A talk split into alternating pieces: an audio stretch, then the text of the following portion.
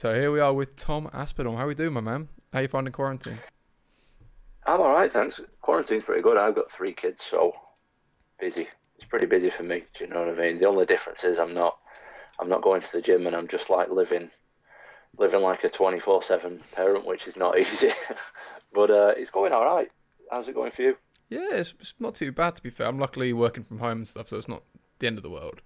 How are you finding um training and everything still, whilst everything's going on? Took me a while to get into it, you know, like garden workouts and stuff. Yeah. Um, to be honest, even if I was doing like a body weight workout or something like that, I would always go to the gym still because I just want to like get away from everything mentally and, and just focus on that. And I thought that I could never, never do it like a workout at home. And I've been working out at home now for like, how long has it been? Like seven or eight weeks, something like that. So, uh, yeah, all right.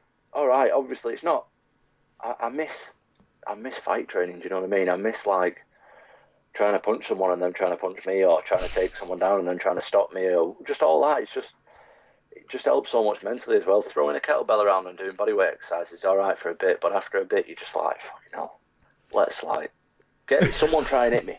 Someone try and hit me. Just get someone. I feel like asking my missus or one of the neighbours. Someone just throw a punch near me. Start talking back to her, I'm sure she'll um, clout you on. She'll be right. but this is actually a point as well. Is like when you become a full time athlete to then still be a dad and be you know part of the family. How are you finding that kind of balance? What? Wow. Just at the moment or all the time? Just outside, outside of um lockdown. You know, in the good old days of fighting and training, and social distance. Um, good. I I love being a dad. I think that's uh that's what I've always wanted to do. You know, I had kids. I had my first kid when I was like 22. So it's what it's what I always wanted to do is uh is be a dad. But for me, it's really good because before I had the kids, I just obsessed with fighting 24 7. So it was just like I would just train, stop training, and then think about how I did with the training, watch some fighting, and then go back and train. And it would be like it was too much. Do you know what I mean? It was too. I had no like other outlets to like take my mind off it and stuff like that. Now it's like, uh, obviously I've got the kids. I've got to do stuff with them and all that. Um, so it's just a good balance, and to me, it just shows me really like what what MMA really is. MMA, you know, it's not that important. And when you when you're like stuck in that obsession that I was, um, it beca- it became like too serious for me. You know what I mean? And and now it's like, you know, when you got kids and that, MMA is just like something that you. Don't get wrong, I still love it. You struggle to find anyone else who loves MMA more than me. Do you know what I mean? But it just puts stuff into perspective that MMA just enjoy it while it lasts. Cause it's not going to last forever, and you know what I mean. I, I, don't know if I'm wording that right, but no, I know what you're saying. I feel kind of I feel like I feel like I've done a lot better with everything since I've had the kids because it just gives me a break from from fighting and just time to do other stuff, take my mind off it. Well, definitely, it sounds like you know when people start training full time and that's all their life, they kind of burn out quite a lot. It's, this fight means everything. MMA is my absolute life, and all this and the other. But then what? And then having that co- sort of context, I guess, of knowing, okay, I've also got my family. I've also got a, a world going on around this. MMA is still important, but you know it's not the be all and end all kind of thing. Must give a lot more. I don't know, quite refreshing kind of perspective on it all. Yeah, mate, that's exactly what I was like. I'm like a a bit of a, a, deep thinker and that a bit of a, an overthinker. I was anyway. I'm not too bad anymore. But um, yeah, if I get like a technique wrong in training or something won't, won't work well in sparring, it would like mess up my whole day or my whole week even. And never mind that if I get something wrong in a fight, it would mess up me basically my whole year. Or if I'd lose a fight or something. But now I'm just like, you know what? I'm not really that asked. I just take it for what it is, just a sport, and that's it. That's I think a lot of a lot of young fighters need to get get their head around it, and it's hard. It's hard to do unless you've been there. Uh, but I've started performing a lot better since I started looking at it that way. Is it's only a sport. Do you know what I mean? You lose, you win, or you lose, or whatever, and you just carry on about life. No one's really that asked, and if they are asked, who's bothered? It's only the people who love you that really uh, that really matter anyway. So it doesn't really matter if you win or lose, if you perform well or you don't perform well. Who gives a shit? In you know, in however many long, however long you're going to die and it's all going to be forgot about anyway. So let's just enjoy it. That's what I think anyway. You touched on something earlier there about being like quite an overthinker. What do you mean in that sense? Is it like a nerves? Is it like a overanalyzing thing? Is it just a general I don't know. What, what do you mean by being an overthinker? To over, do you know what? I've never overthink really, your question. I've never really. No, it's all right. pick me questions all you want. Um, but you know, I, have never really been much of a nervous character, to be honest. Before before fights and stuff, just yeah, more of an overanalyzer, I think. Just thinking about every situation. Don't get me wrong, it's hard not to. You get a massive guy across who's trained just to fight you, and it's hard not to overanalyze. But you know, I, I took the the focus off um, the results and stuff like that, and just put the focus purely on enjoying it. And since I've done that, it's just I'm just a different fighter now. I think. Was there a real turning point that made you think this way? Was it your kid specifically? Was it a fight you've either lost or what's giving you that kind of context? Um, a few different things. Yeah, the kids helped because they puts in perspective what life is really all about. It's not just about getting in and having a fight with someone. Um, couple of injuries have helped. You know, like you have a time, time out away from it, and being around Tyson Fury every day for a few years helped a lot, in my opinion. Because that guy, he's just not bothered at all. He is not bothered. He's just in there enjoying himself, not taking it serious, and obviously he's the best, the best heavyweight in the world at the moment. So it just shows like it. It's hard with fighting because fighting's a lot about ego, isn't it? you're a big macho guy. You're in there. You don't want to lose and all that. But like when I was around Tyson and stuff, he, he wasn't bothered about any of that. He's just in there, just messing about, enjoying himself, giving out little verbals and having a laugh as he's sparring and all that. And I was just like mega serious the whole time, and just nothing like that anymore. Like it's night and day difference between me and just even my happiness and like um, personal life and stuff has, has just improved from it because I was carrying that stress into like everyday life and stuff, and now I just say my focus is purely just on enjoying it, and that's it. And when it's over, I go and do something else that I enjoy. Now, obviously, the big name drop there of um, Tyson Fury that sort of gives me a, a bit of a question here because you know how in the sort of spotlight, Tyson's really very first name basis. I mean, Tyson Fury was just Tyson now, so um, he was like quite in the spotlight, saying about his mental health, his big transition. When you're in training camp with him, and you obviously around him quite a lot, was he ever quite open about talking about like you know what's on his mind, or was he always just you know happy-go-lucky, having a laugh and stuff? Uh, some days he was quieter than other days, but I didn't really think anything of it at the time because that's just the way fighting is, isn't it? Like some days just fucking knackered at you. Mm. So I just I just thought it was that. Um, but he he's definitely uh, he's definitely up and down. But so am I. I think so so most people. You know, I think health problem, mental health isn't talked about too much, is it? But some days, mate, I just, I just, me personally, I just wake up and I'm just in a mood for nothing, basically. Some days I don't want to talk to anyone. Some days I want to talk to everyone. I don't know why, but I think that most people are like that, personally.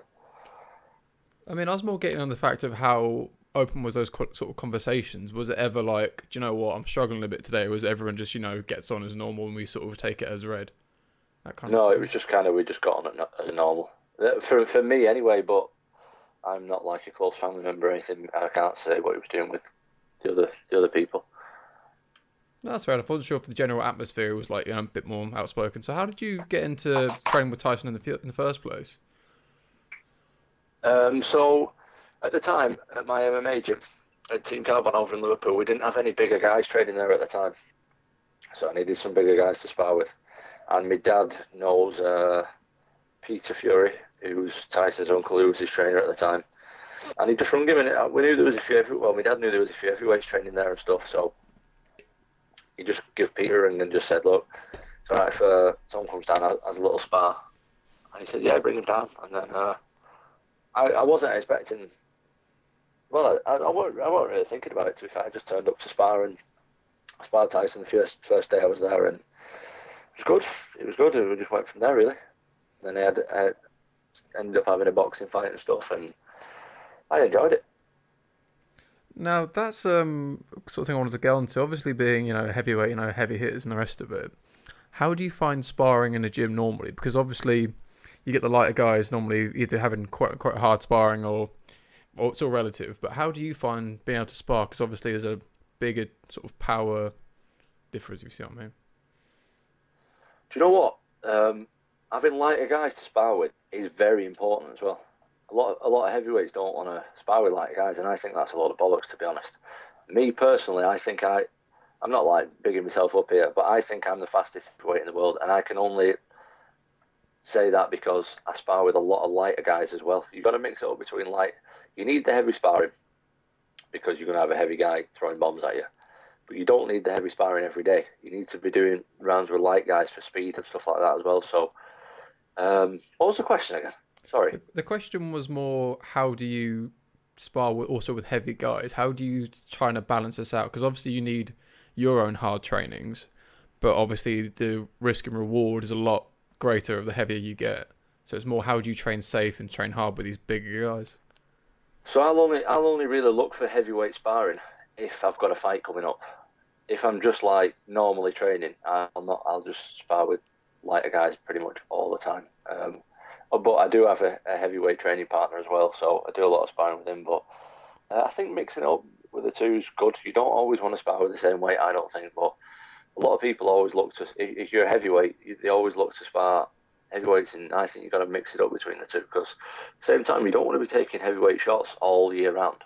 I don't mm. think, and spar and, and rolling with just heavy guys all all year round because you've got to hurt yourself. You got. I think there's a period uh, leading up to a fight and stuff where you've got to train with heavyweights for sure, but it doesn't have to be like that all the time, in my opinion. Well, this is where it gets quite interesting because a lot of guys, including Darren Till, have said like your your sort of movement and everything else, your sort of speed and being this fluid heavyweight. Because normally with the heavyweights, you get quite one-dimensional guys that heavy hitters, one punch KO, but that's almost an industry standard. Whereas with you, you've got that extra level of mobility, extra sort of dynamic kind of, I want to say, just skill set, the sort of versatile sort of range and all this kind of stuff. And on top of that, like your grappling as well, like jiu-jitsu black belt. How did that come about then? Did you when did you start training in the gi? Oh, I've always trained in the gi, me. I've I've trained in the gi first before anything. So my dad's a black belt. Um, so I just did it through my dad basically. My dad was showing me techniques when I was like young, really young. So I've always it's always something that I've done like on and off. Is train. No, I've always trained in the gi, but I've never really like um, just trained in the gi. Do you know what I mean? I've always mixed it up between no gi and gi, but I've done gi like basically for as long as I can remember. I love training the gi. Um, but it's not something that I do. I'll, I'll always train gi like once or twice a week uh, if I've got a fight coming up. Otherwise, I'll I'll do it a little bit more if if like I've not got a fight coming up or something like that. But uh, I think training the gi is very important. Do you train the gi? I do indeed. I'm got a two stripe blue belt. You know me. Oh, nice, nice one, nice one. How often do you train the gi? Well, at the minute, not a lot, but when um, we're um, up in action, about two, three times a week, depends on the timetable. Nice. Yeah. And since I started doing MMA, I tried to prioritize the nogi game because I love the sort of you know the fancy sort of stupid guards and having a bit of fun with all that kind of stuff. But yeah, MMA yeah. doesn't quite work the same. Doesn't quite translate. Mm. Yeah, it's uh, you, do uh, see the way I try and roll in the gi is I try and roll in the gi, but pretend like I've not got a gi on, if that makes sense. And the reason I'll do that is because I try and get the benefits of having the gi on without actually using the gi. If that makes sense, I, I think that would doesn't really make sense. So basically, what I'm saying is like if you get an armbar, for example, and you very and you and you're sweating a lot, it's, it's quite easy to pull your arm out of an armbar if you've not got a gi on. Whereas if you do have a gi on, it doesn't matter how sweaty you are, your arm is fucking stuck, mate. So you have to you have to get your arm out of that properly the correct way. Now the reason you need to do it the correct way is because if you're in a fight and you get an arm armbar and you can't slip your arm out, you need to know how to escape it properly and that's what that's what they use the gis for, in my opinion. Now, that kind of brings me on to my next point. The same sort of breath of sparring with lighter guys and all these different kind of environments and the way you can develop your sort of skill set as well. Because when it comes to again, like the heavier guys, when it comes to rolling, it seems again quite one dimensional, kind of heavy top pressure, not a lot of versatility. How do you find rolling the gi with different people? Do you try certain positions? Is it like your standard game, just trying to keep it airtight? What's, what's your kind of? No, I am not. I'm not much of a. I don't. I don't like to squash people too much if I can help it. I like to try and. I like to try and keep it pretty flowy, especially in the gi. You don't. I don't want to be like just on top squashing someone. Like you say, I'm. I'm a lot bigger than most people anyway, so I just try and have fun rolls. You know, I just try and get in as many positions as I can in one roll. I'm not trying to just like like lay and pray someone and do nothing unless I'm fucking really tired. So otherwise, I'll just I'll just flow and just try and, and play different positions and stuff like that. But again, very important that you're rolling with lighter people because you learn how to how to flow properly and not just have some I'll lie on you and you lie on me rolling. It's, it's got to be like experience as much positions as you can, in my opinion, anyway. That's it. You can't be having cuddles too often. You might get to, might start falling in love. Yeah, that's true. That's true. no eye contact. We know the rules. Um, but with um, so you you've got quite an interesting CV regards of your you know pro boxing and pro MMA. How come you transitioned between the two? So at the time that I switched to boxing, um, I did that because I was just struggling getting regular matches in MMA. Um, I can't remember exactly. Yeah, I was just I was just struggling uh, to get matches. I kept having a lot of pullouts and stuff. The heavyweight scene in this country is not very big at all. So I was just struggling getting matches, and that was the time that I was sparring down with the Furies a lot and stuff. And they just said, "Look, why don't you just have a little go boxing, see how it goes?" So I, did, I just did basically. But that that was a lot of messing about that boxing because they didn't want to give me a license because I was an MMA fighter. That's a long story. That, I'll cut that short. But well, basically, what happened was they just didn't want to give me a license, so it took me like nearly a year just to um, just to fight, and then I had the one fight, and then decided that I wanted to go back to MMA. So, with that, then, what was your? How did you treat boxing as such? Was it like, oh, this is something I'm going to give a good go of, or something to do just for the sake of it for the time being? What no, no. Your... At, the time, at the time, I wanted to. I was kind of open to it, you know. I, I wanted to, because uh, obviously with, with uh, sparring down at the Furies and that, there was a lot of good guys sparring, um, and I was I was sparring with like world level guys all the time and I, I would know I obviously I would, I'd be doing all right. So I thought, fucking hell, I might I might just do boxing for a bit, you know, see what the money's like and stuff. But it turns out the money's not the best if uh, you don't have an amateur background. So that's when I decided to go back to MMA because, um, to be honest with you, I don't love boxing like I love MMA. So if I'm if I'm not getting paid well and I don't, I'm not enjoying it as much, then what's the point? Well, that was what I was kind of going to get into a little bit because obviously these sort of transitions, and with boxing, the tr- I don't know how to explain it. People with a boxing background are going to MMA and normally like, nah, grappling and all this is too hard. We'll do boxing. It's you know, could do those rounds and get paid a lot more. It's a lot. I'd say safer for lack of a better word, but that kind of you're and also when it comes to you know the four ounces, there's a lot less room for error. And I was going my real point with this was how come you got into MMA in the first place? Because obviously starting in jiu-jitsu, what was your transition to MMA? What was your introduction to that? Uh, so it was just it's just what I always wanted to do. To be fair, it was never like oh I was just doing jiu-jitsu. So I did jiu-jitsu. I, can't even remember what it, it was in. You know, it was that young. I basically did everything and competed in everything. So I did Thai, I had some Thai fights, did boxing, amateur boxing, had a couple of amateur fights. Um, did jiu-jitsu, competed in that, wrestled, did that, and then it was just like inevitable that that's the way that I wanted to go. Do you know what I mean? It it mm-hmm. wasn't like a big decision, like a big build up to it. It was always just like, I'm going to be in the UFC. I'm going to be UFC heavyweight champion, and this is the way it's going to work. So that that's basically what we did. It wasn't like a big uh, transitional period or anything like that. It was just like when I was old enough, I started fighting MMA. I mean, so far so good. Now being in the UFC, means everything's on um on course. How did you um? You say about also overthinking and having fun with it. How did you? What was your when you went pro? How did you feel going into those sort of fights? You say your pro debut. Regards of at that point, were you having fun with it, or were you still giving uh, it the no. way of the world? I've always had fun with it. Do you know what I mean? I've mm. always loved MMA from before I even fought. Um, it was just that I put a lot of see the thing the thing with me is right. I've always been good, and being good comes pressure to show everyone how good you are. But now I realise it doesn't really matter what anyone else thinks. Does it even like let's just enjoy it. So yeah, I felt pressure. Don't get me wrong. You'll never stop feeling pressure and nerves and all that. I actually enjoy that bit, but it, it was getting to the point where I was like, I was I was almost wasn't enjoying it because because of it. You know what I mean? Mm. Hey, I was young. I was proper young. I was like 21 or something. You know what I mean? It's hard, it's hard to be a professional athlete fighting another guy, fully grown men at my weight as well, when you're 21. 22 or whatever I was. Well, this is it as well. When you're professional that young, how did you find staying disciplined throughout the whole like training up to that and staying active? Because obviously, you know, being a young lad, you're going to be have your distractions, have your mates, and all the rest of it. What was your what what gave you that? I don't know that real drive to stay in the gym and stay, you know, disciplined. Just, you know what? I don't know. you know, I, ju- I just um, I can't really describe it. I just know, right? I, I'm not I'm not like a cocky guy or anything. Like I'm, I, I just know that one day I'm going to be UFC champion. I just know it, and it's just like I've always known it. I don't know why, but that's just that's just what I feel.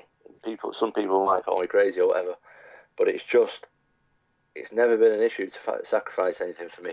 It's not been a problem to, um, you know, avoid distractions or anything like that because I'm going to be UFC champion. Do you know what I mean? That, that's what I've always thought. Anyway, I don't know. I might be bonkers. Who knows? That, that's honestly what I believe. Well, this is it as well. I guess if you've got that kind of not just belief, but that almost certainty, it almost fulfills itself. Because if you're unsure about why you're doing it, that's where you start letting distractions in and letting these things get in the way. But I guess if you're adamant, like you know, the grass is green, you're going to be UFC champ. There's no two ways about it. Yeah, um, of course, I've had moments where like I've gone partying and stuff, and I've wanted to do other stuff, but that's just life, isn't it? Mm. You know what I mean? You've got to you've got to explore other stuff, but in the back of my mind, for some reason, I'm just convinced that I can do it. I don't know why. Uh, I think a lot of conversations with my dad, a lot of conversations with my coach. I, am just we're, we're all convinced of it, honestly. So when you got the call to get in the UFC, then how far out did you know from it was announced? Um, I can't remember when it was announced, to be honest. Uh, basically, I knew the day after or two days after um, my last Cage Warriors fight. I knew. So I'd, I think it was like a few weeks or maybe even a couple of months until it was announced. I can't remember exactly, but it was a while. It was a while, but um, yeah, it was quite. It's quite a while before other people knew. I think it's probably about five, six weeks. I think. Yeah, your last Cage Warriors fight is terrifying. you just see Mate Boy drop like a sack of spuds. It's horrible. But the one before that is the one that's really given like giving me nightmares. It's like um, yeah, that was Anderson rough, Silva. Yeah, that was rough. What was it like in there when it happened? Did you even realize what happened until like? You know? Yeah, no, I realized straight away. Uh, you know, we had a, a shin clash, obviously, mm. um, and it it just felt like a normal shin clash. Shin clashes are pretty miserable at the best of times. You know what I mean? Mm. Even I don't know. I don't know if my shins are a bit weak. or Something. I thought they were until that, but now I'm thinking, oh, I don't know. Maybe I've got hard shins. But even like when when I kicked and they've blocked it, that still hurts. Um, and then when people have kicked me and I've blocked it, it still hurts a, a bit as well. So he, he kicked, obviously I blocked it, um, and it just felt like a normal, a normal shin clash, but the sound of it was different to normal. Um, and then obviously he tried to stand back on it, and it just folded underneath him. It just wasn't. It just weren't a nice situation to be in, mate. To be honest, it just weren't very nice. Well, it doesn't sound very nice. It sounds like I don't know, but bittersweet almost. That you okay? You come here for your fight to win, and then when it happens in that way, it's a bit like oh, that's just not really. Yeah, I didn't didn't enjoy that one because it was pretty early in the fight as well. I think it was only a couple of minutes in. Um, I was I was just like finding my range to be honest, and then I felt like I had him going pretty good because um, he started reacting to my feints and stuff like that, and uh, I felt like I was going to knock him out. To be fair, and then um, that happened, and it, it just weren't nice. I didn't I didn't enjoy that one. That that was my least enjoyable fight, I think. Yeah, probably for him as well. Yeah, I would, I would imagine so. Yeah, yeah, he's a nice guy though. We speak, we still speak and stuff. That's fair enough. I mean, they've, they've always had that kind of respect and kind of decorum as well. I think that's a real reason people warm to you as well, is because, you know, everyone wants to be the best of the best, but it's how you sort of hold yourself outside of that as well as how people are going to, you know, perceive you. Because, you know, it, as much as you shouldn't give much weight to what people think and stuff, it's good to, you know, know you've been respected and know people acknowledge your integrity of this kind of thing. Yeah. I mean, it is nice, yeah. It's definitely nice, but I think people hold too much weight on that, you know. It's like getting people to like them and shit. You know, you, you just got to be yourself. Don't fucking try and act like someone else. And you get a lot of people like that these days, especially with social media and all that stuff. You know what I mean? Just I've been guilty of it myself in the past. It's again, it's difficult when you're a young man in it, and you've got all these people on Instagram acting different ways, and you're trying to be a professional athlete and be like them. But just just be yourself, and people will like you. For you. The right people will like you for you, they? I think the people who you attract will be the right ones. You don't want to be acting like someone else and attracting fake people as well. Well, this is like the was it the Emperor's New Clothes kind of thing. This kind of a status is just sort of it's a bit of a facade almost that yes, you are this big deal because everyone's saying it is, but what does that actually? It's not tangible. You can't see it. You can't feel it. It's just there because everyone says it is. And if you if the UFC disappeared tomorrow and MMA never existed, then what? You're still the same person, but you've then got this extra Definitely. weight you've given yourself. Definitely, I agree. I, I mean, I've literally got people around me still who have uh, been around me since the first day that I started training, and they will be around me till the last day that I start training as well. Do you know what I mean? I'm not interested in any new people or anything like that. You know what I mean? It's you got to be you got to be on it for people like that. You you have to be like um. It's like you say, you start getting bigger and that start getting well more well known, and people try and latch onto you. And you've got to you got to be careful. You've got to make sure you have the right people around you as well to warn you of people like that. I think. So, how did you get into the Kaobon in the first place? Because so you're from Manchester, aren't you? And he and they're Liverpool. How come you transitioned? Yep. So, um, it's kind of a difficult question for me that because I've, it's kind of been as, as long as I can remember basically. So my dad, he was training jiu-jitsu at, at the time. This was how long ago it was when there was basically no mats anywhere to train. Oh God. So he he knew. I think someone he knew knew Colin, who owns who owns Kaobon in Liverpool, and he used to go up there to roll. Like him and his mate used to go up to roll, and then he met Colin uh, that way. And then my dad kind of seen what Colin was doing with the Thai boxing and stuff, and the MMA was like just starting then. And then I think my dad just kind of like it was inevitable. They they became friends then, my dad and Colin, and um, it was kind of like right if you want to do MMA, like this is where to go. And it just went that way. I think it was just like that was where I was going to go. That's where I was going to start things off, and that's how it worked. So, without obviously saying too much, what do you think it is about Kaobon that's producing these kind of level of guys? So obviously, your Darren Tills, your Terry Etims, and yourself and Mike Grundy's. It's quite hard for me to say that because I've never trained anywhere else. I've sparred a lot of other places, sparred a lot of different people, but uh, in my opinion, it's it's just disciplined. Do you know what I mean? Mm-hmm. And I think that the coaches work quite well um, with fighters individually. Do you know what I mean? It's not it's not just like right, this is what we're doing. And obviously, we've got a good team and everything. We've got a really good team, but um, it's more for me. Colin's always Colin and my dad and, and Mike Grundy, my wrestling coach as well. They've always like uh, spoke to me like an individual, not just part of the team. And I think it's don't get me wrong, we're very team orientated as well. But they've always um, I feel like we've all got a good relationship on like a personal level as well. As well as like a just a you listen to me kind of level. It's more like, you know, we, we chat and we're friends outside of the gym as well. Yeah, it's That's definitely. what I think. But we, I think I think to answer it in short, I think it's the discipline. You know, Colin has everyone in the gym very disciplined, and uh, we all train at the same time to make sure that you're on time and you put the work in. And we're all about team and and uh, and that's it. Yeah, just about that. And you know, obviously the coaching in there is just second to none as well. I mean, it, it can't be too bad if you're getting all these guys in the UFC. I mean, he must be doing something right.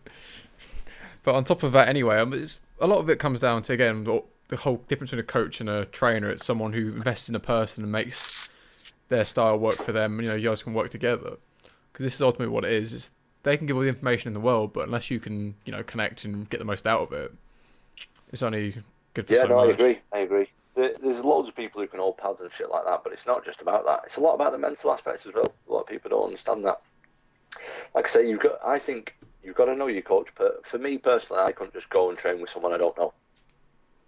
Like it's not. It's not going to work. I ain't going to listen to him unless I respect him. I'm not going to listen to him. I'm just going to do my own thing. So, um, we all have. Well, me, per, I can't say for the other lads, but I have a personal relationship with Colin, a personal relationship with Mike, and obviously a personal relationship with my dad as well. So they all know me really well, and I know them really well as well. So uh, if they tell me to do something, I'm doing it. I'm not questioning it. You know what I mean? So I don't, I don't know how you, other people don't have that with the coaches.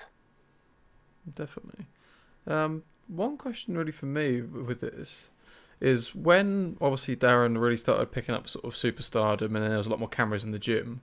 Did you see much of a change in the way things were being run or things being, you know, so the way classes No, were, no. that kind of atmosphere, anything? Right, that that's not that's not happening in our gym. Do you know what I mean? It's like Colin is very strict, and if the cameras are in the way, he'll literally just say "fuck off out the way." Like it won't be. The, the training and the team comes first, not the cameras and, and whatever else. Everyone's treated the same on the mat. Do you know what I mean? Whether it's your first day or you're a Uf, you, you're like top ten UFC fighter, everyone's treated exactly the same. So uh, it's got nothing to do. For me, uh, cameras have always been in the gym anyway, because we all before like Till and all that, we had like Etim, Sass, um, you know, all that, all them guys were in the gym. So uh, cameras have always been around. We've always had like top level guys training in the gym, so it's it's nothing really new that. With um, Terry, I'm obviously, I don't want just again. This is one of those questions. You know how anytime Edson Barbosa fights, that highlight of Etim's always being used. How has he been since that became such a viral thing? Has he been able to train the same? Has it really affected much in the gym, or has he got on with it? See, I think he's I think he's retired now anyway, so um, he just comes and trains like uh, casually, really like sporadically. So uh, it's not something that I've ever spoken to him about, to be fair. But like you say, it is played a lot, so must play on his mind. But I, Mm. I'm not gonna I'm not gonna ask him about it. I was going to say I wouldn't rush to. It's more just uh, if it was something he was quite open about. Obviously, I don't want you to speak out of you know on behalf of him if you're it's not appropriate. But you know, it's just one of those things that if you're around someone that often, and that's something that prominent in the sport, it's just it's one of those sort of questions. Um, a few other things I wanted to get into. Obviously, you've went tried professional boxing in its own right, and you've got your jiu-jitsu background. Would you ever consider doing like grappling matches, like a Polaris kind of thing? Yeah, yeah, I would do. Yeah, I, I've actually uh, I've won the British Open at every belt apart from black belt. Believe it or not. Yeah. in the gi. I won it a white. I won it as a as a yellow belt, as a white belt kid, and then as a yellow belt, then as a white belt adult, then a blue belt, then a purple belt, then a brown belt. I've just not won it a black. So I need to. I'd like to do that. To be fair, at some point, um, I'd like to win the British Open in the gi, but. I, I think I'm a bit rusty for these guys in the gi now. I think I'd have to train in the gi for a little bit. Yeah, I'd, be, I'd definitely be interested in that. I, I'd like a grapple. I, I'd enjoy that. I think. I've never actually been to um. Do you know like a like a grappling show? Obviously, I've been Mm. to comps and stuff, but you know like a, a Polaris style show where it's just grappling and it's more like an event as opposed to a competition. I've never been to one of them. I'd like to go. Yeah, decent to Have be fair. The to one, yeah, the ones at the O2 are really good fun. Like, um, because you've got like the bar and everything. It's a lot more. I don't know. It becomes like a pub fight almost. Everyone's sort of like you know cheering and sort of jeering and that. Whereas jiu-jitsu comps are a lot more. I don't know, sweaty and a lot more stressful. But it's a different kind yeah, of they're a bit shit jiu-jitsu comps, aren't they? Oh, jiu-jitsu comps are shit. Dreadful. Yeah, they're so boring, man. Yeah, I'd like to go because they had the Polaris on uh, last year when I went to the O2. Uh, when I went to the UFC at the O2, but um, I didn't end up going. I didn't end up going. So, but I, my mate went. and He said it was. He said it was good. Yeah, it's a good experience, especially like I don't know. It's way more tense watching it live. I can't help but feel because people say gra- watching grappling's boring, and it can be, I guess, on face value. But if you're watching like high level like grapplers, and like leg lockers and stuff, it's pretty like edge of your seat kind of. Is it going to pop? Are they going to get out? Those kind of moments. It's horrible, but that's what you want to watch. And this was I Yeah, was I, I think I'd enjoy it. You know, I think I'd enjoy it. Sorry, go on. So, would you prefer to do gi or no gi if you were to do that kind of thing? I'm not bothered. A grappling, a grappling match isn't a big deal for me, mate. I, I'm not really that bothered. I, I'm easy with that. I was wondering if it was like a preference kind of thing because obviously being a black belt in the gi, but also primarily being no gi in the MMA sort of orientation. I'm not sure if you'd be had a preference either side. Might just throw the gi on and have an, an MMA fight, Royce Gracie style. Oh, that's what you want. or have a little sambo job. It's Uh, a gi jacket, you'd I'd be like alright. to. Uh, I'd like to have a. I, I wonder how that'd go. You know what I'd like to do? I don't know. I wouldn't say I'd like to do it, but something that's interested me more and more is like that bare knuckle stuff. I don't. I still don't know how I feel about it. I keep watching it, thinking, do I like it or do I not? Do you know what I mean? It's a bit like fucking barbaric in it, but then so's MMA. Well, this is where I was going to get I don't. I get to really, is because obviously your transition with your boxing and also in MMA with the four ounce gloves, is how did you find that transition? And then the follow up was going to be, would you consider doing that kind of thing? You know that was all right because what do you mean switching from boxing back to MMA? Yeah, the big gloves to the little gloves. Oh, that was fine. I was already, I already had like fucking 15, 15 MMA fights, so it wasn't a big deal. Do you know what I mean? I'd, I'd only been boxing for like a year or something, so it was pretty easy switch back. But I don't know about bare knuckles though. Don't know about that. I wonder how that'd be. Give um, a Lethwei a go, you know, with your headbutts and all that sort of um, bare knuckle Muay Thai. No, that's a step too far. A step too far for me. But I don't know. I wonder. I, I've wondered like what the difference is getting hit by like um, a bare knuckle and an MMA glove. I've been hit by bare knuckles before, obviously in like brawls and that. But that's by people who like don't really know how to punch. Do you know what I mean? It, Mm. If you get someone who knows how to punch properly with a bare knuckle or an MMA glove on, does it feel the same or not? I don't know. Hopefully, I'll not find out. Oh, I don't want it. anyone, any MMA fighters that like having a scrap with me and just punching me. I don't know, but it's pretty interesting, isn't it? Because what I'd like to see in the bare knuckle, I know they've done that Paul- Paulie Malignaggi and all that, but get like a proper on-form boxer without gloves. That's what I'd like to see. Well, again, You know what I mean? Not like that. That Malignaggi's okay, anybody. He's fucking. He's not fought for about ten years. Well, this is the tricky thing because what you'd want to see is the best of the best boxers going into this, but then it needs the money to justify them doing it because they'd get a lot more doing it with the gloves and all the padding and the rest of it. So it's trying to make it get the incentive really. Imagine Floyd Mayweather it's in the um, even like four ounces and nothing else. That'd be in itself a lot more interesting. You know, I think boxers are a lot. I think they're pretty overconfident boxers. I think with how things would go, in my opinion, anyway. Because I don't know. I think a lot of boxers think that they'll fare well in in MMA, and they just fucking won't, mate. It's just, it's just not going to happen. Uh, I, I was on the when I got a brain scan. I won't say who it is 'cause he's a pretty well known boxer, but in the in the place, um, like at the brain scan place, yeah, Joe Blogs. Joe Blogs was in there. And I'd never met him before or anything. But he didn't know who I was. I knew who he was, though.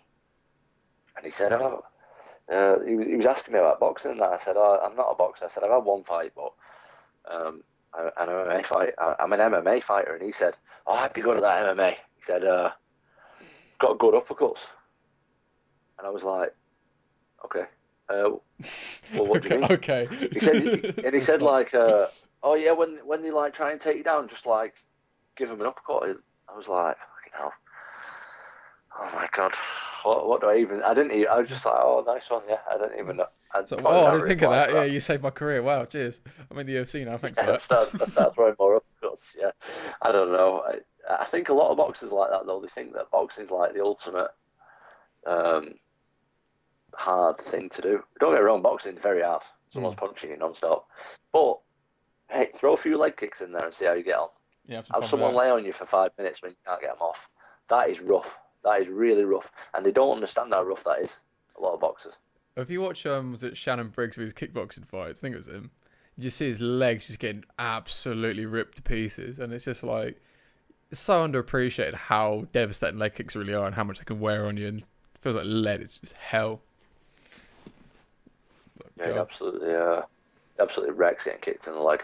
At, at the time, it still hurts, uh, but it's not as bad because you, you got adrenaline and stuff. But a couple of hours after, you proper start to get a dead leg when you've had a few kicks there. So I've got a couple of um, questions from Instagram. I think you got some of your mates are having a laugh. I think. So, um, No, go on. Which of I had, you know what? I had a few people message me. A few people message me, right? And was like, some fucking guy messaged me like lots of mad questions. I was like, oh mate, just don't, just send it to the guy, send it to the podcast guy. Don't send it to me. You ready for this? Which of his friends has the best hair transformation, and why is it Ryan Mansell? The, oh, that guy. Uh, no, he used to have long hair. Him. He used to have long hair, and now he's he's got it cut off. Um, don't know, but I I have some top secret information on on hair tran on hair transformations, and you might be seeing it soon. It's not me, but it, it's a it's a very close UFC fighter to me who's bald, and he said when he fights, he's uh he's going to have a transplant when he's got the money. I won't say anything else, but he's a very close MMA fighter to me. Does his name rhyme with Night Grundy? might do, might do. well, you sort of touched this earlier, but how is it holding down when? How's it holding down a family when fighting in the UFC as a real lifestyle change and a change in lifestyle in general? Uh, it's not a change in lifestyle. It's the same as I've always had. I've always trained uh, pretty much full time, done bits of work. It's easier now because I don't have to work really. Do, I do like teach a few privates and do a few PTs and that, but I used to have to work on the door and that and go and do PTs in the gym and get any any money that I could. You know what I mean? When I wasn't, so it, it's actually quite a bit easier now. Um, you know what? Professional athletes can't complain for the life that they have. You know what I mean? There's people out there busting their balls, mate, digging up roads, and working in factories, and doing all that, and then trying to hold down a family as well. I can't complain about nothing. You know what I mean? I've got got a good, healthy family, living the dream. I ain't complaining. That's really good having that kind of perspective on the whole situation. And now you touched on something there I wanted to get into is working on the doors and also being a you know professional boxer, professional MMA fighter. How did you find dealing with sort of confrontation in that sense? Because obviously you've got a lot more, I don't know, experience, but a lot more to lose. I kind of feel. Obviously, if you get you know caught for having a scrap and someone gets hurt, obviously it can tarnish your opportunities. I could imagine. Um, to be honest, I I worked in a good bar. To be fair, uh, I worked on a really good bar, and so there weren't much trouble. Um, but anytime there was, I'm not really into like uh, I'm not really into con- I don't really like confrontation anyway. To be fair, so I was all I would naturally try and diffuse it anyway. It, it would never. I'm not like really like a, an angry guy or like a hothead or anything. So I wouldn't go in swinging if someone called me a dickhead or something like that. Do you know what I mean? I, I, I'd naturally try and, and diffuse it anyway, but I didn't get in too many. It, it's mostly shouting and screaming. You know what I mean? Working on the doors and stuff, people shouting at you, and I was always kind of the nice guy anyway, so I didn't get too much trouble to be fair. So that was all right. Always a level up fighter. Yeah, well, don't know about that, but I uh, it was a, it was a good bar really. I worked in Wigan, which is a pretty rough place, mate. So, um, like next door, like someone got their nose bit off. Someone else got like excuse me glassed. someone, yeah. So someone actually, to be fair, someone actually got killed in in the bar that I worked at, but I weren't working that day. Someone got knocked out, and then he started like stamping on his head and that, um, and killed him. So maybe it weren't that nice the bar. I was gonna say it doesn't sound very I, friendly. Most of the time when I was working, it was a Revs, it was a Revolution, so they're usually all right, aren't they? As a rule, yeah. Uh, uh, wow, that's like yeah, that's taking a turn, isn't it? um, yeah, yeah. It was. It's it. I think I contradicted myself. Most of the time, it was right. Yeah, time, might right. wait, but we'll we'll move on swiftly from that. Um, Phil Shedden has asked if he can shave your head after lockdown. Nope, I'm growing it. Growing it it's wet at the minute, but when it's not wet, I just had a shower. But when it's not wet, it's a bit of an afro all that. So I'm just keeping it going. Keeping it going. New look. Ooh, new year, new me, and all this. New quarantine. Um, got a few more. If you weren't a fighter, where what career would you reckon you'd have taken? I think I thought about this a fair bit, to be honest. I think I'd, I'd like to be a fireman. I think not right now, obviously, but I think yeah. that's what I would have done. Something like that. Some something like semi-physical uh, you know, respectable and that, and I don't know, something like that. Or you know, I'd like to have a career like helping people. One of, one of my good mates is a doctor, and obviously he's helping people every day and stuff like that would be good. I think it's pretty rewarding in it rather than just I wouldn't like want to work in an office or some work. I, am not one for manual labour, mate. I don't know people. Do you know what though? Do you know what I hate? I hate authority. So I couldn't can't deal with having people talk down to me and stuff like that. I, I just wouldn't, just doesn't, I just don't accept it. You know, like a lot of people have bosses who speak down to them. I just don't accept it, mate. That's why I don't fare well in like a normal job. Do you think that's why you, when you were doing the doors, you were a lot more kind and understanding instead of you know, I am the big I am, you do what I say kind of thing? In what sense? Understanding in like what? What so you mean? when so instead of like you know trying to get involved with the confrontation, you try and disarm it. That kind of perspective. So instead of trying to have a status of being you know security guard and obviously all your martial arts sort of credentials, you're then trying to diffuse like a normal person as such. Um, well, a couple of my mates who I work with on the doors, they were proper like angry bastards. So I think I just naturally tried to diffuse it anyway because they weren't trying to diffuse it. Do you know what I mean? like that, that. I think that was a, one of the main reasons. But I don't. I just naturally like that. I'm not. I don't really like confrontation. and I don't really like bigging myself up, being like, "Oh, I'm the big I am" and stuff. Do you know what I mean? If Mm. if people, if if you're good at something, you shouldn't have to big yourself up. That's what I think, anyway. Definitely. You shouldn't. You shouldn't have to like have this. Oh, look at me! I'm brilliant. I'm loud and I'm cocky and all that. But I mean, people should just know if you're good at something. Well, that's what people shout about it for you. Um, two things. First of all, most controversial question on the podcast. Are you ready for this? It's going to be a bad one, isn't it? Go on. It's a good thing you're sitting down. What is your post-fight food? What do you go for after a big fight? This can divide an audience. This is like you know important stuff. It's controversial. This talking Well, about food. Dep- I was meant to sort of wind you up a little bit, trying to you know catch you off guard. Uh, see, do you know what? I don't. I've only just recently started eating clean. To be fair, when I got in the UFC, it was like, right, look, I need to start being a professional athlete now and like looking after my body a bit. I've always trained hard, but I've never. I've always ate hard as well. um, I don't know. I'd probably go for like a. You know what? A chippy for me is one of the ultimate things you can get. If you get like chips, fish, and gravy or something like that, or just like something basic, just just simple as like a pizza. You know what I mean? If you just get Mm. a good pizza, you just cracked it. I think pizza and a beer, something like that. Or you can't beat the chippy though. I've got a really good chippy close to me, and it's just like walking distance. Walk up the road, fiver, come back with a massive meal. You fall then for for ages. You know what I mean? It's not. You go to all these fancy places and stuff, pay like fifty quid. Mate, go to the chippy, Right, is spend a fiver, fish chips and gravy. You're buzzing with that. I am anyway. I'm getting excited just talking about it. Um, and final one It's actually open, you know. It's actually reopened that chippy is it? with the social distancing in place. Yeah, it's reopened. I went the other day. I went, it was about a week ago. I got a kebab. It was awesome. For anyone Absolutely listening, awesome. What? Tom has just got the biggest smile on his face as soon as we start talking about it. Everything else was whatever, but that he just lit up. No, Like I do Christmas. food. I absolutely. if I didn't train, I'd be about 150 kilo, and I'm You're not over exaggerating. I actually think I'd, I think I'd hit 150 kilo, no problem. I've got them natural uh, hefty genes. I think for some reason. Jeans. What, why, what about you? What, what would you? What would your food be? Oh, it kind of depends a lot, but it's got to be like a proper uh, like curry or a proper greasy pizza or something like that. Like anything like loads of salt and like more savoury than sweet. I think something like Oh, that. you don't you don't like sweet food? I do like sweet, but I think you need to get that big savoury in sort of thing. Because obviously with the weight cuts, because I'm not sure how your weight cuts are. If you No, necessarily they, they cut. don't. They're non-existent. Why? How much weight do you cut?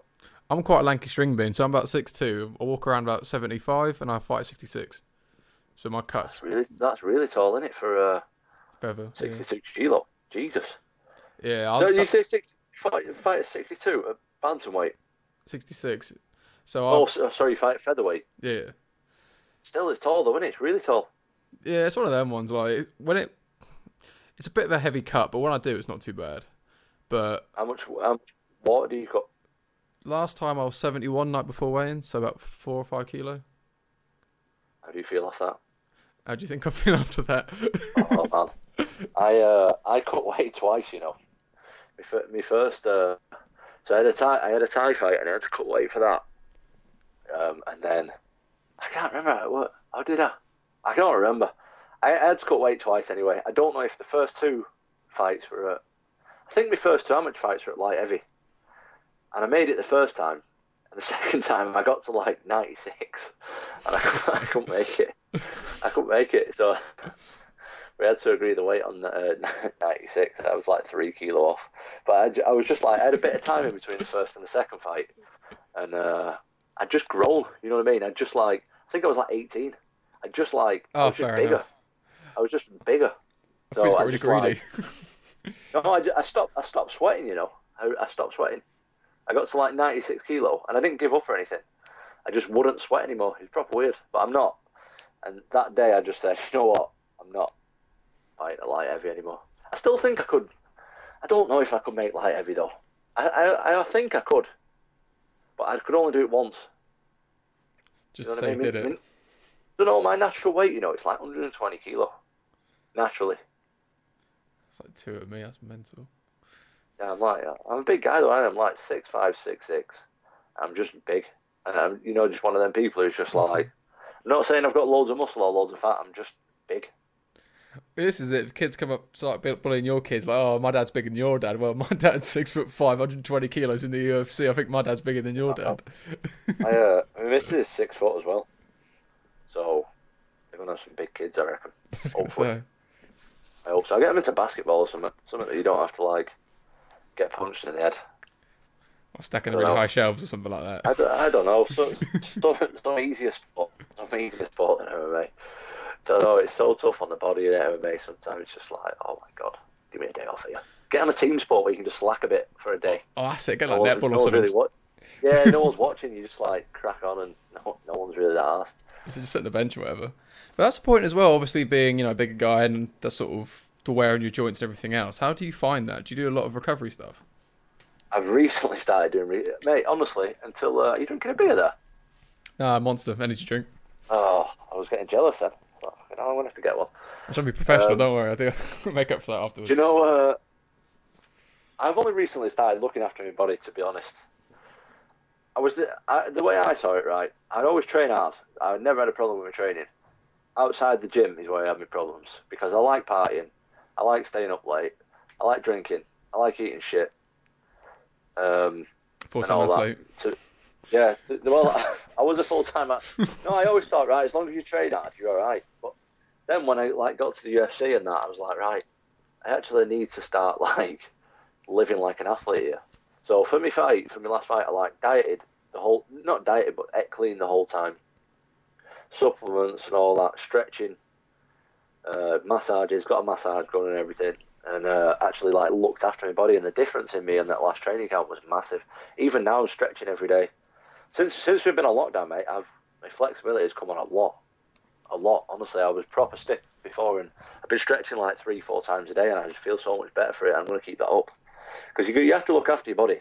But I'm only young. I don't have a lot of miles on the clock yet, so it's hard to give anyone advice or put out there that I'm some kind of genius when it comes to recovery and looking after my body because I'm only 26, 27.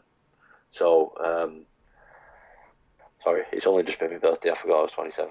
Happy birthday. So, um, thanks. It was about a month ago now. But, yeah, um, what I was saying is it's just like, I can't, like, act like I'm some kind of recovery and joint expert when I'm only, I've only had, like, not many fights, so I can't say anything yet, really.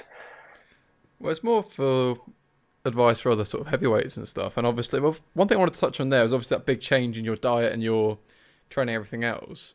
Regards to performance, did you feel like you in there because you feel used to a certain feeling, used to a certain, I don't know, the way you eat and everything else, to then change that all completely? It's hard to say really because I didn't actually fight, did I? Oh, yeah. the full training camp, but the, the fight got cancelled like five days before, so it's hard to say at that point. But I was feeling good when I was training and stuff. I was feeling like decent. Um, I messed up my calories a little bit first. I wasn't having enough calories, so I was feeling pretty fucked then. Um, but I started having more calories then and got it all sorted, and I was feeling good. I was feeling really good. But I think also what a lot of people need to remember is like you can't just train during training camps. You have to train all the time doesn't have to be fight training, doesn't have to be hard training, but you have to train for like. See, me personally, I think I'm a really, really athletic heavyweight. Really athletic for a heavyweight. I move really well. I'm very fast for an heavyweight. I'm quite nimble on my feet and stuff. My footwork's good because that's what I work on when I'm not training for my fight. When I'm training for my fight, I'm sparring, doing pad work, doing all the hard stuff. When I'm not doing that, I'm working on my athletic ability as well don't get me wrong, I'm working on it during a fight camp as well. But when you're sparring every day, or most days, you're grappling hard every day, and all that kind of stuff. You're not um, so much focusing on your athletic ability, so you have to focus on that outside training camps. I think. So, regards to that side of things, where, where do you get your influence for that and like your information? Are you got like sp- people you sort of research? Is it stuff you've done independently? Is it coach you've got? Where have you got that kind of? Uh, a bit of everything, really. A bit of everything. I think uh, my dad is a massive influence in it. He never takes credit for it either, but he is because he had me doing a lot of stuff when I was really young, when I was developing, that I still like sticks with me to this day. Do you know what I mean? I can do stuff that lots of heavyweights can't do because they're just not athletic enough. And, which my dad had me doing it. I think if you do stuff young, it's a lot easier for you, isn't it? Like if you if you do gymnastics, for example, when you between the age of ten and fourteen, and you don't do anything until you're 25, you'll get flexible a lot easier than someone who's never been flexible before. So I think a lot of it's down to uh, what my dad and, and my other coaches had me doing from like a young age as well. Is that I never got treated like I was a heavyweight, even though I was, even though I am obviously. It was always just like, right, you just crack on with this, same as the featherweights, and I think that's been a massive thing for me. It does make sense because again, it's almost that self-fulfilling prophecy of okay, you're a heavyweight, you should be stiff, you should just be powerful, and that's the end of that. Whereas if you haven't put yourself in that box, you then open yourself up to different possibilities and different avenues almost, and sort of give more dimensions But to you your got, you got to remember when I when I first started training, I wasn't six foot five hundred and twenty kilos. Do you know what I mean? I was Mm. fucking five foot eight and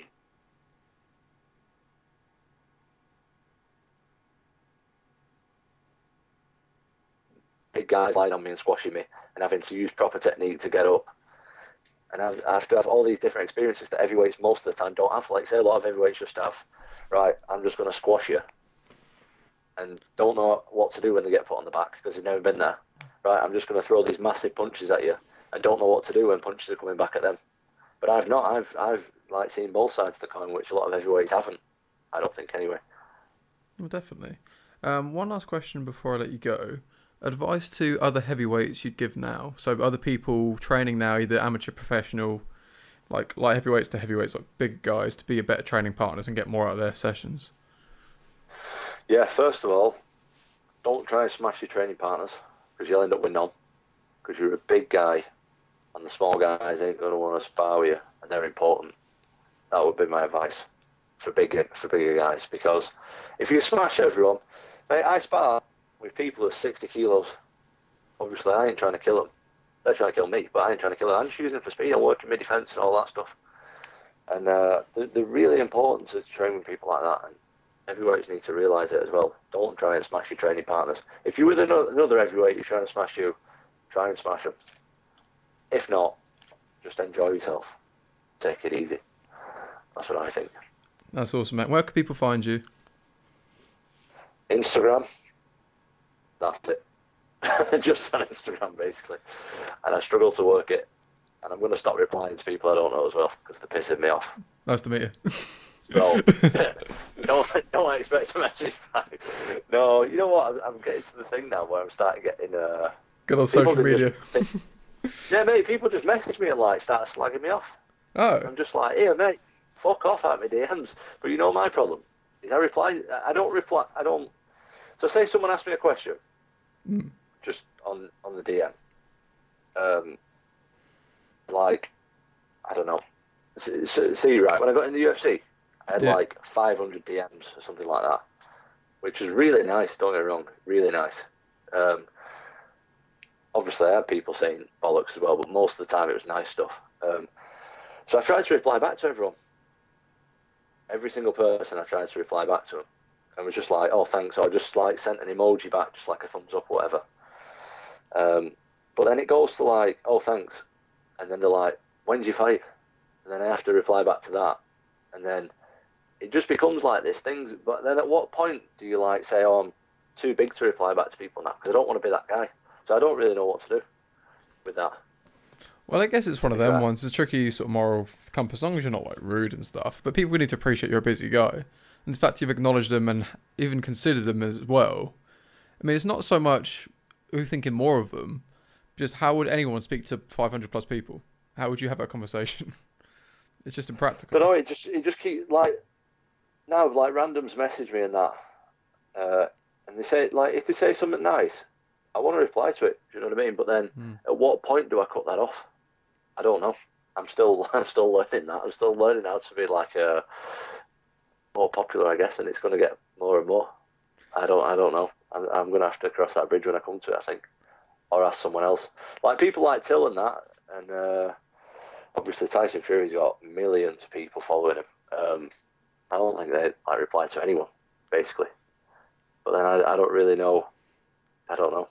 I don't know. I don't want to seem like an ignorant bastard and think I'm better than people. But like you say, I'm a busy guy. I don't have time to start chatting with someone. I don't mind chatting with people I know and, and stuff, but I don't want to start replying to people like having a two-hour conversation with someone I don't know just because they.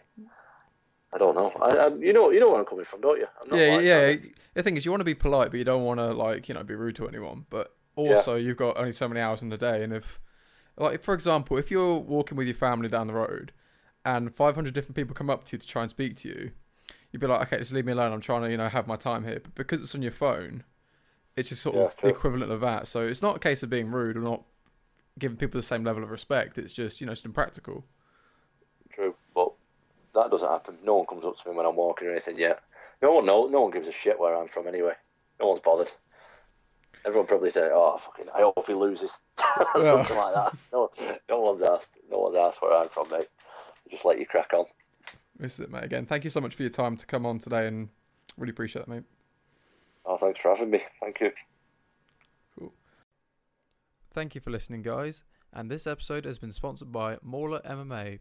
Use code FCMMA20 at checkout on maulermma.com for 20% off on all products.